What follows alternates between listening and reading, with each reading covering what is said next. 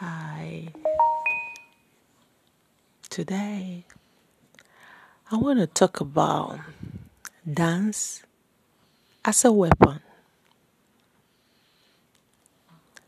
I know that usually when you talk about dance, you think about party, but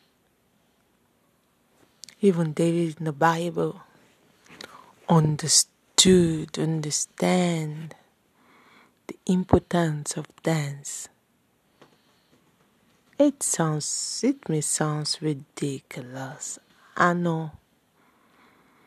It may not sound like what we usually hear. I know. However, when you dance in adoration to God, in reverence to the Ancient of Days, the all powerful God, heaven hears. It it goes to God.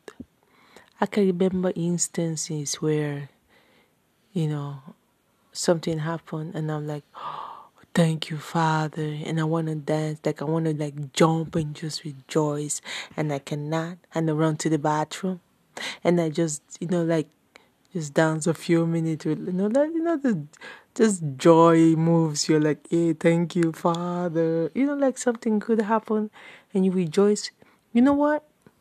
whenever I open the door or anywhere, maybe I do it for a few minutes with joy in my heart. Do you know I receive another new news, another good news? Dance is a weapon, as in it opens doors for you. Because where there's you dance when you're filled with joy. You dance when your heart is filled with joy. And I've talked in, in previously I've talked about joy being a weapon. So dancing is another weapon. You can step into dimensions by giving yourself few minutes to just, you know, give thanks to the ancient of days, the rose of the all powerful God.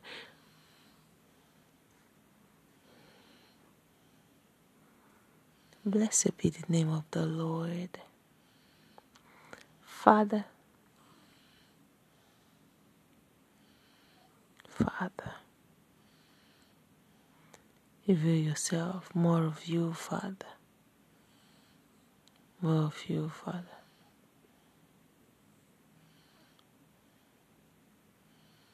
Makosakatalakati. Father, give us the wisdom, the understanding of your word. Kenneth Copeland, you know Kenneth Copeland, he asks an African African preacher. He's like the father to that preacher. And he asks him, How? You told I preach this gospel of faith to you. How are you getting this much people?